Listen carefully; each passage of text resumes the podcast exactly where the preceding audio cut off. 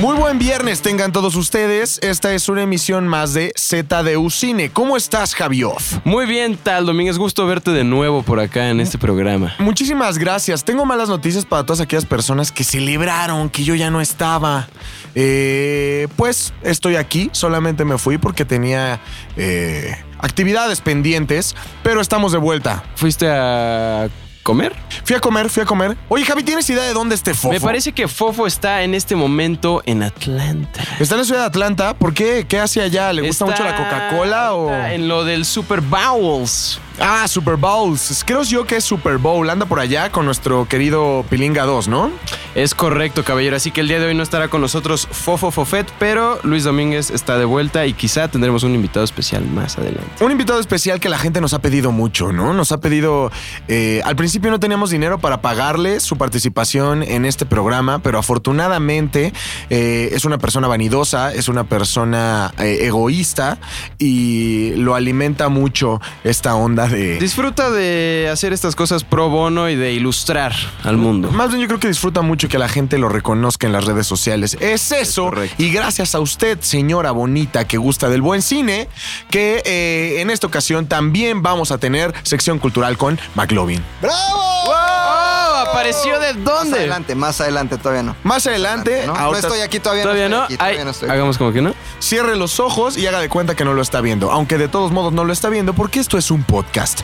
Cuéntanos un poco sobre eh, la cartelera de este fin de semana, Javi. Es correcto, mi Luis. Vienen buenas películas, sobre todo porque son películas que se tardaron en llegar a México, pero que están nominadas al Oscar. La primera de ellas es Vice. You say? I want you to be my VP.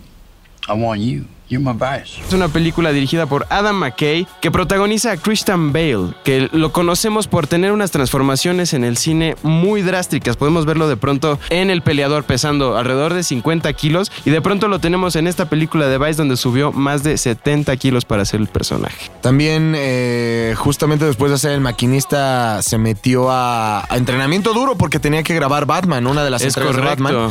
Eh, y bueno, cuéntanos más o menos de qué va. Vice está basada en la historia real de Dick Cheney, quien escaló la ladera de la burocracia estadounidense en Washington hasta convertirse en el vicepresidente de Estados Unidos, vicepresidente de George W. Bush. Y es quien en realidad manejaba todas las operaciones de la Casa Blanca mientras Bush estaba haciendo ahí, pues que unos episodios de que la Torre Gemela, que no sé qué. Este. Entre los años de 2001 y 2009.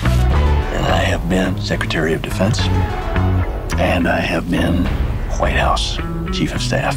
The Vice Presidency is a mostly symbolic job. However, if we came to a uh, different consecuencias que tuvo su eh, gobierno fue un líder que la mayoría de la gente de Estados Unidos respeta hasta el día de hoy y decidieron que sería una buena idea hacerle una película, película como mencionaba, protagonizada por Christian Bale, por Amy Adams y por Steve Carell. Es interesante porque aparte, eh, no sé si sea una comedia. Esto es, lo hablo, lo hablo desde la ignorancia. No he leído mucho sobre esta película, no he leído sobre Vice. Eh, pero el director es Adam McKay, lo cual llama mucho mi atención porque eh, él fue escritor por muchísimo tiempo de Saturday Night Live. Por seis años él estuvo, él formó parte del staff de escritores de Saturday Night Live. Eh, entonces me imagino que esta, esta película debe estar cargada ahí de su, de su chiste, ¿no? De- debe de tener ahí sus, sus gotas de, de Puede gracia. tener su buen chistorete y sobre todo un poquito la burla o la sátira a la estructura política de Estados Unidos, que normalmente en Saturday Night Live hacen buenas parodias y sketches de eso. Creo que va a ser una buena película que merece la pena ir a ver, sobre todo porque ya se estrena el viernes. Vice es una de ellas. So we gonna do this thing or what? I mean, is this happening? I believe we can make this work. Hot damn. Vámonos con la siguiente, súper rápido. También por si no, nada más rapidísimo una aclaración.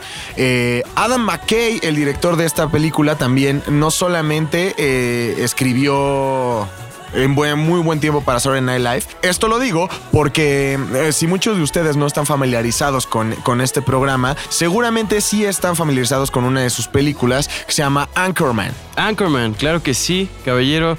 Es una de las grandes películas de Adam McKay. Eh, ¿Cuál otra tenemos de Adam McKay? Tenemos The Big Short, que ganó mejor guion. The Big Short es excelente. Mejor guion ganó hace tres años, algo así me parece. Y también, o sea, eh, The Big Short es mucho de, ok, estoy hablando de política, pero al mismo tiempo tengo estos elementos eh, muy deadpoolianos, la cuarta pared. Obviamente digo deadpoolianos, la gente se va a, a sorprender, me va a mentar la madre porque eh, sé que esto viene, esto viene muchísimo más atrás. Se hizo muy famosa, eh, muy famoso este concepto de la cuarta pared hasta, hasta Deadpool, ¿no? Ahí todos nos volvimos expertos en teatro, Sí. todos nos volvimos expertos en, en- en drama, en comedia y porque Deadpool rompía la cuarta pared. Sí, la, la cuarta, se le llama la cuarta pared porque justamente en el teatro, eh, en una puesta en escena, estaban rodeados por la pared de atrás, la de la izquierda y de la derecha, y el público estaba en la cuarta pared o del lado donde los actores estaban actuando. Entonces, en el momento que los actores eh, pasaban a hablarle al, al público, se les decía que se rompía la cuarta pared. Esto igual se traduce al cine cuando, por ejemplo, vemos, como bien lo mencionas en Deadpool, cuando él eh, te empieza a hablar a ti como espectador y entonces te vuelve parte tanto de la historia como de la experiencia de ver la película. De la cuarta Transformación. De la cuarta- La cuarta pared. pared. Y bueno, es uno de los elementos que, que Adam McKay usa mucho, bueno, usó mucho en el guion de, de Big Short, ¿no? Excelente película. Eh, ¿Qué más tenemos? Correcto. Este Tenemos- fin de semana. Creo que te puede gustar sobre todo a ti porque está una de las actrices que presumes puede ser el amor de tu vida.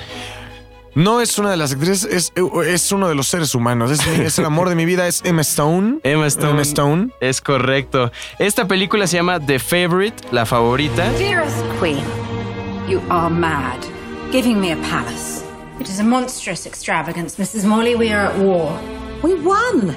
Oh, it is not over. We must continue. Oh. Oh, I did not know that.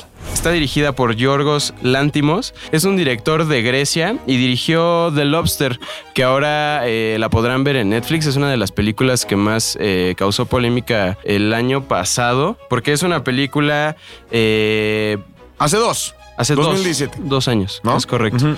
Eh, The Lobster es una película que estuvo, que fue muy buena, donde los desesperados por el amor se recluyen a un hotel en donde supuestamente después de dos meses te van a encontrar una pareja. Y si no lo logras, te convierten en un animal, el que sea de tu preferencia. Así yo que jamás la vi, pero creo que mucha gente se sintió identificada, ¿no? Sí. Era como Amelie. Ay, yo soy Amelie. Es lo, era Ah, lo The mismo Lobster, con- sí, y sobre todo porque ahorita la puedes ver en Netflix y ya todo el mundo. Ay, yo vi The Lobster, es súper, súper trascendental. Millennials viendo. Pero bueno. Pero cuéntanos de The Favorite. The Favorite es una película que está situada a principios del siglo XVII. Inglaterra está en guerra con los franceses. Está la reina debilitada, la reina Anne, que, es quien ocupa el trono en ese momento. Así que le encarga a su amiga Lady Sarah que gobierne el país en su lugar. Esta persona, Lady Sarah, que está protagonizada por Rachel Weisz, eh, se encarga de toda la logística de- de- del país, pero necesita a una persona que le ayude. Esta persona es Abigail, Emma Stone quien de inmediato con su encanto le empieza a caer bien a la reina. Obviamente, pues ese Emma Stone va a encantar a quien, quien quiera con su personaje. Totalmente. Pero Lady. Sarah se empieza a volver un poco envidiosa de esta relación entre Abigail y la reina, así que empieza todo un plan para desestabilizar esa relación y quedarse ella ahí con, con el trono. The Queen is an extraordinary person. They were all staring, weren't they? I can tell even if I can't see, and I heard the word fat, fat, and And- ugly. No one but me would dare, and I did not. Y bueno, creo que hay que rescatar no solo de, de, de Favorite, sino también en Vice. Eh, son películas que están nominadas al Oscar, pero no solo eso, sino sus protagonistas han estado. En, en el caso de The Favorite, eh, Olivia Colman ha estado ganando mejor, mejor este, actriz, protagonista, eh, en toda esta. en todo el circuito de premios que está entregando Hollywood en esta etapa del año. No le ha ido tan bien a Rachel Weisz y tampoco a Emma Stone, por lo menos no esta vez. Y este, pero les ha ido bien en conjunto porque han tenido este premio que dan hacia el mejor ensamble. Ok. Entonces, eh, ya llevan varios premios ganados, así que es por algo, tenemos que ir a verla. Y en el caso de Vice, Christian Bale es el que lleva ganando todos los actores, todos los premios a, mejor actor protagónico. Entonces, son dos películas que creo valen mucho la pena porque si la crítica ya las está premiando, eh, debe ser por algo, ¿no? Sobre todo Christian Bale, creo que es uno de los mejores actores que hemos visto en, en las últimas décadas. Creo que es camaleónico, como dicen. Se adapta a cualquier papel, como Batman, como el maquinista, como el peleador. Así que creo que esas dos películas valen muchísimo la pena. Que justamente hablando de, de Christian Bale, me llegó eh, en redes sociales un muy buen meme, cagadísimo, que decía, el secreto es decirle a tu novio que se ve como Christian Bale. Pero no le digas en qué papel, porque o puede ser el marrano de Christian Bale, o puede ser el flaco de Christian, de Christian Bale, o puede ser Christian Bale mamado, ¿no? Entonces el secreto, ya saben, señoritas, si tienen un novio, pero evidentemente sus defectos físicos son extremadamente horrendos, pero no quieren hacerlo sentir mal, siempre pueden decirle, mi amor, te ves como Christian Bale. Eres un gran actor. Y tenemos otra película que tengo entendido, mi Javi, eh, va a llenar nuestros corazones de alegría, ¿no? Es correcto. Esta película se llama Cómo entrenar a tu dragón 3. ¿Tres ya? ¿Ya tres? Ya estamos en la tercera. Ya estoy viejo, mano. Sí, man. Más allá del borde del mundo está el hogar de los dragones. Lo que pasa con Cómo entrenar a tu dragón 3 es que va a llenar todos los cines en todas las salas de todo el país y probablemente de, de América Latina y Del de mundo, Norteamérica del y del mundo. y de nuestro. Señor, este. no se A ti no te va a gustar, Rodrigo, integrar, porque no te va a gustar McLovin, porque eh, es este, no es de Disney. No importa, son dibujos animados. Sí me gustan. Tú eres muy de caricaturas. Yo soy de Caris. ¿Y de qué va ahora? Porque recordamos que en la primera es cuando los vikingos odiaban a los, a los Dragones. dragones, ¿no? Entonces era como, vamos a matarlos. Y este chavito dice, oye, ¿sabes qué? Que los dragones son bien buen pedo y mi dragón está cojo y yo también estoy cojo, ¿no? Entonces son, es un par de personas que evidentemente uno ya no tiene una pierna, eh, la- bueno, no personas, el dragón ya no tiene la mitad de la cola, pero son grandes amigos y se dan cuenta que los dragones son como perros, ¿no? Exactamente. La segunda es cuando L- encuentra a su mamá y su mamá es como también domadora de dragones y se muere su papá. Y encuentra a Astrid, que es su novia nórdica. No, Astrid sale desde la primera, Javi. ¿No? Sí. Claro que sí, es la super guerrera del pueblo y ya en la segunda sabemos Ah, es que ya son adolescentillos acá, cariños. Ahora, la pregunta es, en la primera pierde la pierna, en la segunda pierde a su papá. Es correcto. ¿Qué demonios va a perder esta vez este, ¿cómo se llama? Eh, Hipo. Hipo. Hipo parece ser que pueda perder a Chimuelo en esta. en ¿Cómo esta crees? Pero lo va a perder al amor. Lo va a perder porque se va a ir. Al parecer, lo de lo que vimos en el tráiler es que en esta ocasión Chimuelo va a encontrar a su alma gemela. eh, otra furia nocturna, ahora de color blanco. Eh, pero en esta ocasión la película se tratará de eh, cómo Hippo por fin se logra convertir en el líder de todo el movimiento vikingo, cómo Astrid le ayuda a, a ponerse en ese lugar y Chimuelo por fin va a descubrir su verdadero origen. Y creo que es tu destino algún día encontrar ese mundo oculto. Ok, entonces, eh, no sé ustedes, pero me suena mucho como cuando Ash dejaba a sus Pokémon ser libres por amor. Eh, tengo 27 años, Javi, tienes que saberlo. Tú eres muy joven, tú tienes 23. Es correcto. Eh, si Fofo estuviera aquí, probablemente diría, me diría yo soy muy viejo, pero para todos aquellos que nacimos, yo creo que entre el 90 y el 94, tenemos muy apegados, somos muy apegados a, a Pokémon. Pokémon. Y no se acuerdan que el estúpido de Ash siempre dejaba a, ay, que voy a dejar a la mariposa esta porque encontró el amor, que voy a dejar a la tortuga que porque ya tiene amigos. Entonces el muy idiota se encargaba de, se encargaba de recolectar Pokémon para después dejarlos ir. El muy imbécil. Creo que esta... Además, ¿qué pedo con Ash que lleva 27 años teniendo 13 años? ¿Qué pedo con que desperdiciaba su tiempo? ¿Para qué capturas algo si lo vas a dejar ir? Creo que es lo mismo que le va a pasar a este güey, a, a- a Hippo. Pero hablando de dragones, hablando de vikingos, hablando de todo este pedo de dinosaurios con alas, para eso trajimos a McLovin. Que si bien recuerdan, ¿de qué nos hablaste el programa pasado? Primero tienes que dar la bienvenida. Muchas gracias por estar aquí. A nuestro invitado, la gente lo, lo pide. La gente lo aclama todo el día, todo el día, Javi. todo el día mi diario, celular. diario. Ay, notificación. Ay, juro, Twitter. Twitter, Twitter, Twitter. Mac, ¿Dónde está McLovin? Que dure una hora su historia. Y me dicen, güey, por favor, por favor, devuelve a McLovin. Queremos saber más, queremos saber más de Tintán, de ficheras. Se la pelan, oyes de dragones. Así es, el día de hoy. Bienvenido, McLovin. Venimos a hablar de Tintán. El día de hoy venimos a hablar de Tintán, pero Tintán ya dragón. Este, remontándonos algunos miles de años para atrás. Entonces, está muy interesante lo que platican del chimuelo. A mí el chimuelo. Adiós, chimuelo. A mí Chimuelo me, me da como mucha ternura, me da Sí, mucha ternura Chimuelo y justamente este vamos a hablar un poco de la historia de los dragones, de dónde vienen los dragones, por qué dragones y del que probablemente sea el dragón más famoso del cine. Ájale. Es una sorpresa, ¿eh? No se les no la ven venir. No, ya sabemos que es el de la historia sin fin. Coño. Ese no es un dragón, es un perro. No, es, No, un, es un dragón, dragón. Es un dragón. Es un perro dragón. ¿Falcor es un dragón? Atreyu. Atreyu. sí. Si usted, como Javi, acaba de darse cuenta que toda su infancia estuvo engañado y se acaba de dar Es cuenta. un perro. Si usted, Perro dragón. como Javi, se acaba de dar cuenta que el perro de la historia sin fin es un dragón, por favor, tuiteenos específicamente a McLovin por robarle esa parte de su infancia. Continuamos, por favor, McLovin. A ver, ¿de dónde vienen los dragones? ¿No? Dragón viene de la palabra draco, que quiere decir serpiente, víbora, ¿no? Porque al final es como un reptil gigante al lado que echa fuego por la boca. Sin embargo, hay dos tipos de dragones, los dragones buenos y los dragones malos. Se preguntarán cuáles son buenos y cuáles malos. Piensen ustedes en toda la mitología europea. ¿El dragón es bueno o malo? Malo. Malo, malo, obvio. Malo. Ahora, pero piensen en los orientales, en los chinos, japoneses, coreanos. ¿Los dragones son buenos o bueno, malos? dragón los bueno. dragones son buenos. Los dragones son buenos. Pero ¿de dónde viene la existencia casi generalizada eh, en las culturas primitivas de la existencia de los dragones? Pues muy fácil, ¿no? Los, los este, primeros pobladores eh, civilizados, los otros eran muy inmensos, empezaron a, a- a excavar. Y de repente encontraban fósiles de dinosaurios.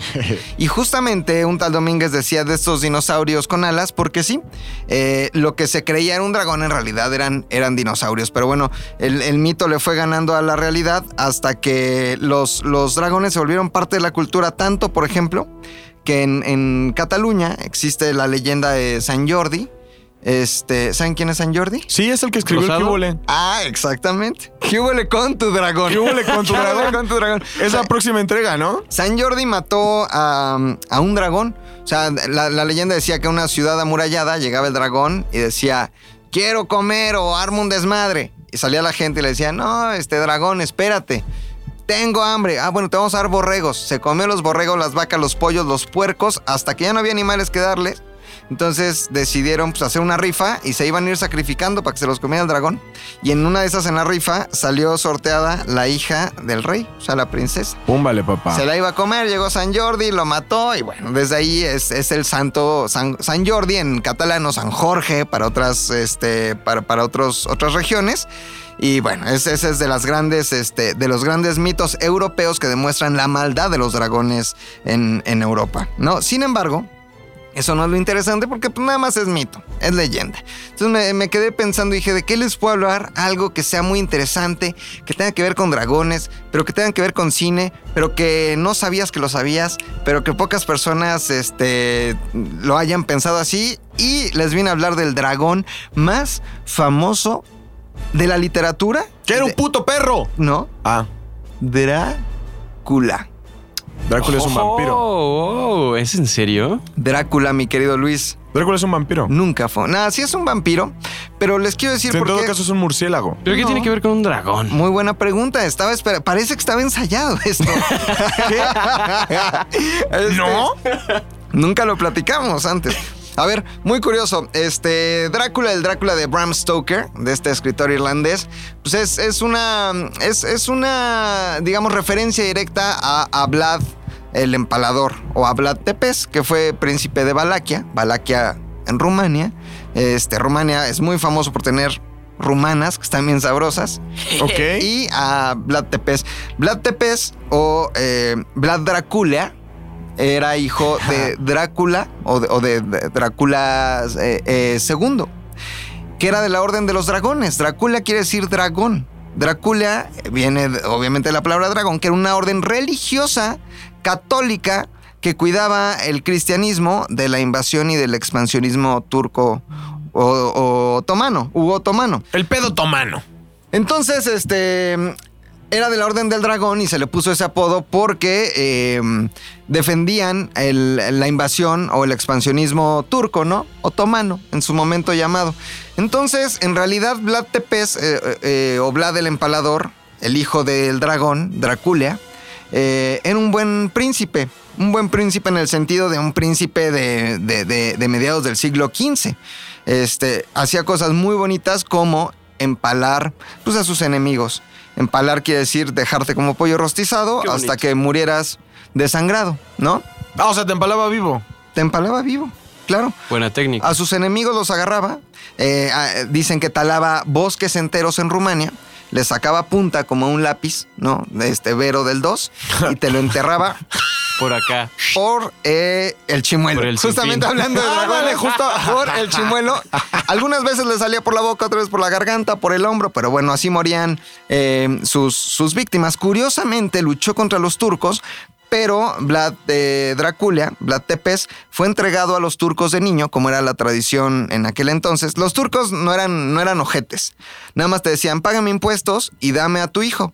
Yo lo educo y va a vivir como príncipe este niño Vlad, Vlad chiquito, Draculita, eh, Chiqui Drácula. Chiqui Drácula, Chiqui Drácula. vivió con los turcos, vivió con eh, Murat, Murat. el- Los que, ¿cómo ¿Con te Morat? atreves a volver? Sabía que este chiste venía. Tenía que hacerlo, Ay, tenía que hacerlo. Murat, Murat en ese momento era rey del Imperio Otomano. Lo criaron como un príncipe, regresa a Valaquia.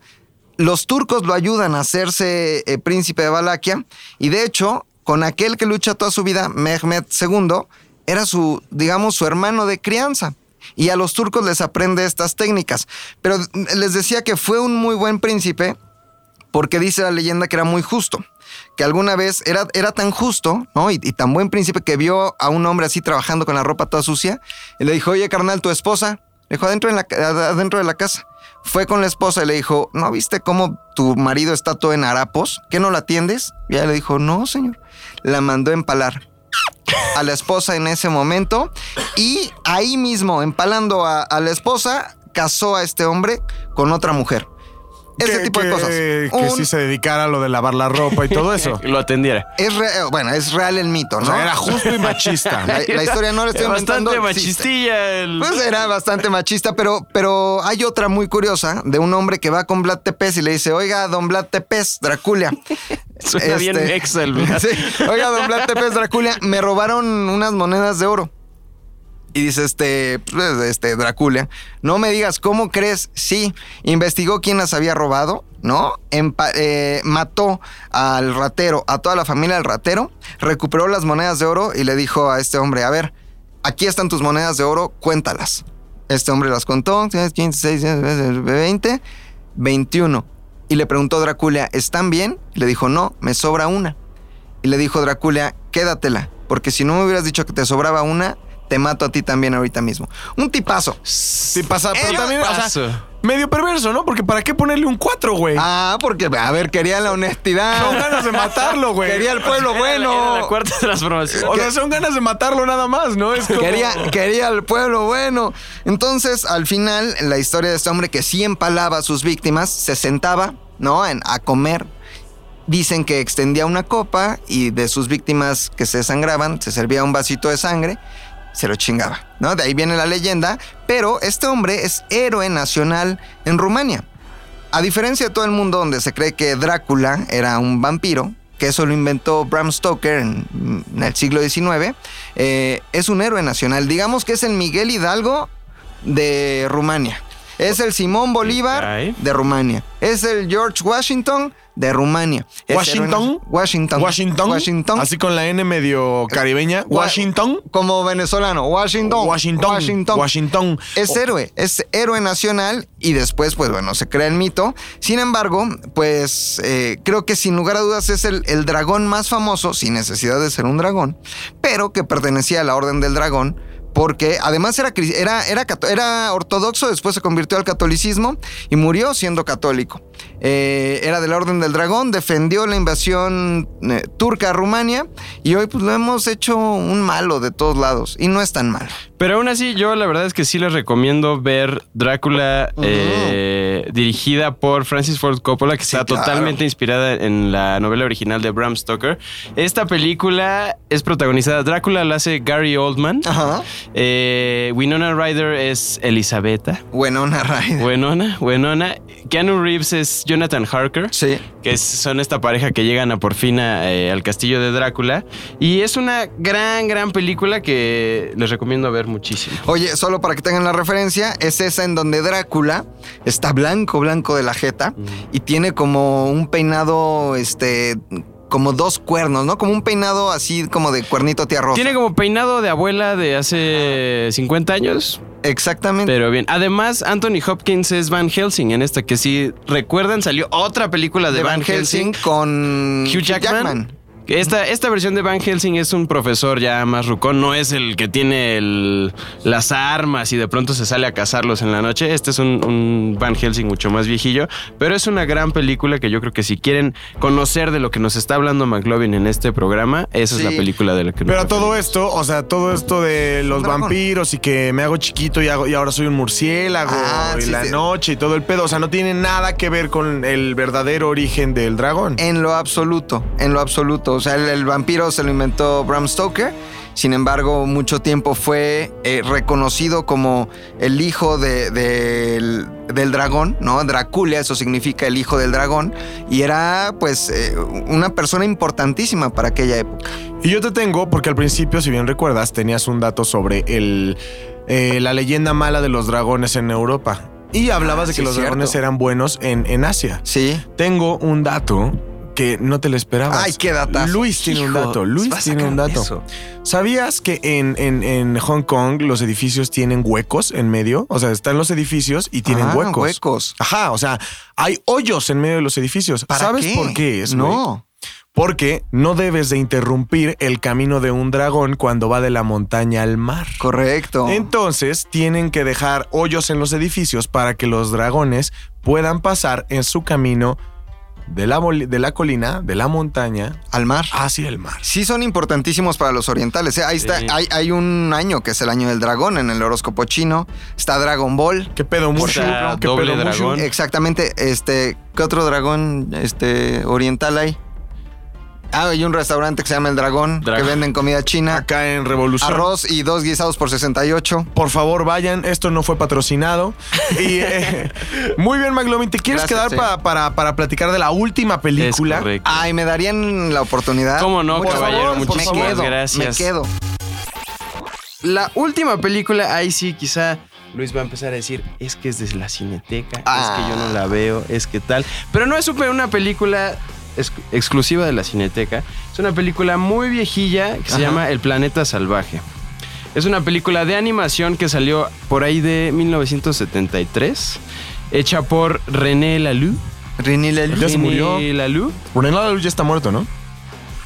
No lo sé. No sé. Mira, no me avisaron. La verdad es que si se murió, no fui a su funeral.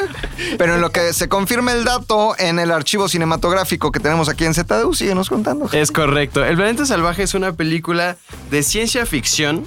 La trama va de lo que sigue. En el planeta Ngam, los drags son gigantes de piel azul. Los drag queens. Los drags. uh, Ru- ¿Rudrag? Ru- RuPaul. RuPaul. Rudrag. RuPaul. Estos, estos carnales, los drags del planeta Dram, son azules.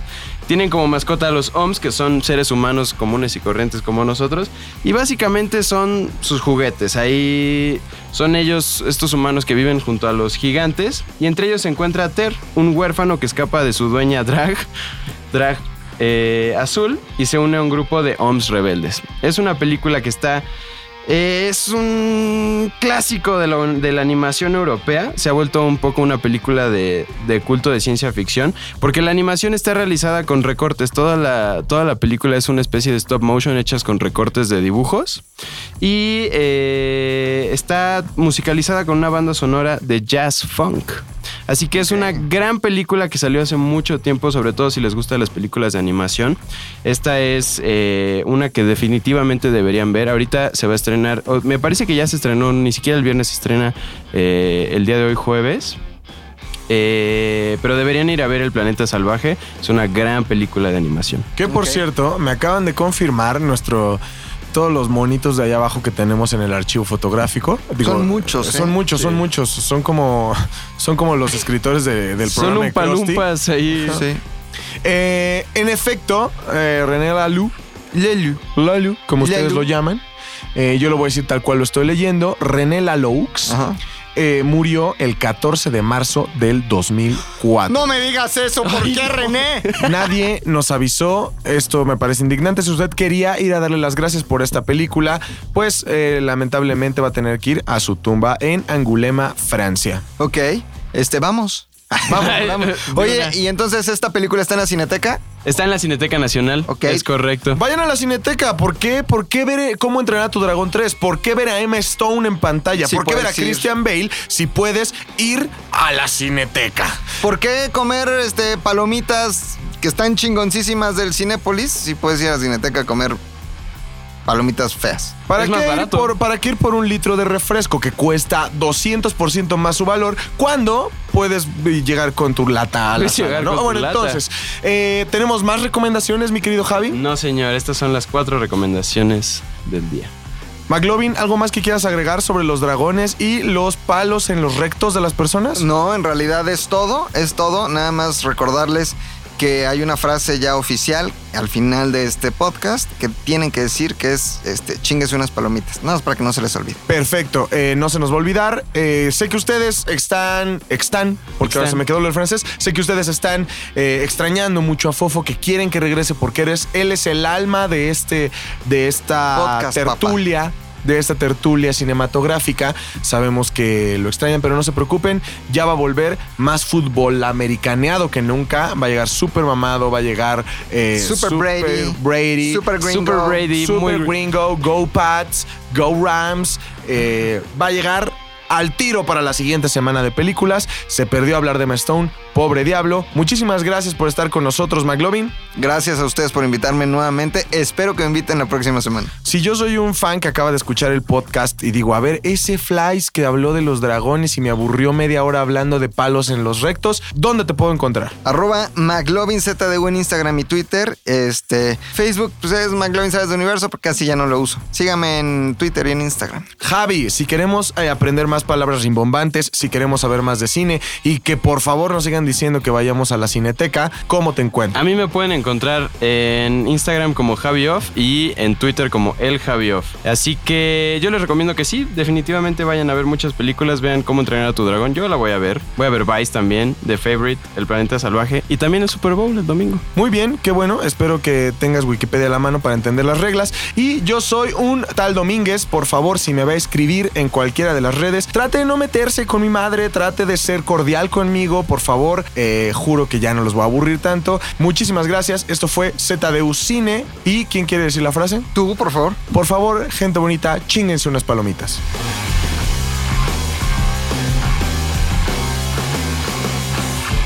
Una producción de ZDU.